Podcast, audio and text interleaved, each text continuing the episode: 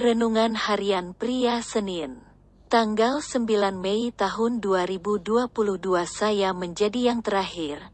Markus 10 ayat 31 Tetapi banyak orang yang terdahulu akan menjadi yang terakhir dan yang terakhir akan menjadi yang terdahulu. Lalu Yesus juga secara tidak langsung memberi peringatan kepada murid-muridnya, khususnya kepada Petrus. Petrus dan teman-temannya harus berhati-hati agar tidak menjadi terakhir dalam mengikuti Yesus.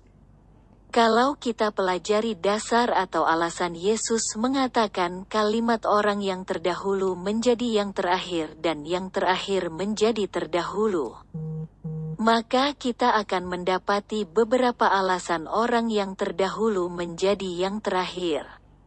Yang pertama, adalah fokus dalam mengikuti Yesus itu bukan karena upah.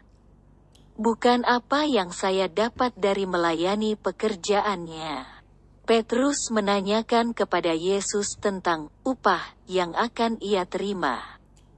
Jadi Yesus perlu memperingatinya. Kalau fokus mengikuti Yesus itu karena upah, maka ia akan kecewa. Begitu juga dengan kita, Fokus kita dalam mengikuti Yesus itu karena Yesusnya dan bukan karena upahnya. Alasan kedua, jika Petrus dan murid-muridnya yang lain tidak hati-hati, maka mereka akan menjadi sombong.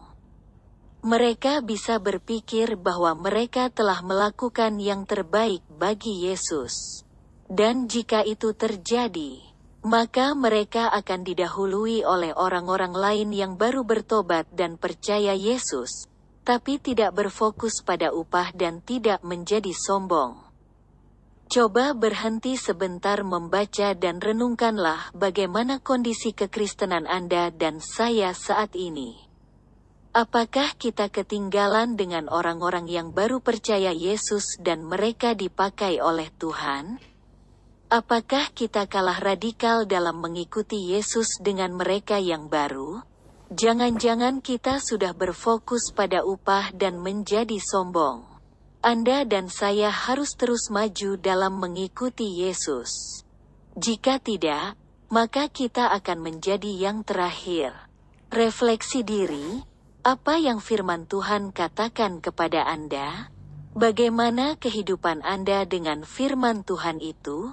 Catat komitmen Anda terhadap firman Tuhan itu, doakan komitmen Anda itu, pengakuan iman, dengan pertolongan Tuhan saya mempunyai motivasi yang benar dalam mengikuti Yesus dan maju terus.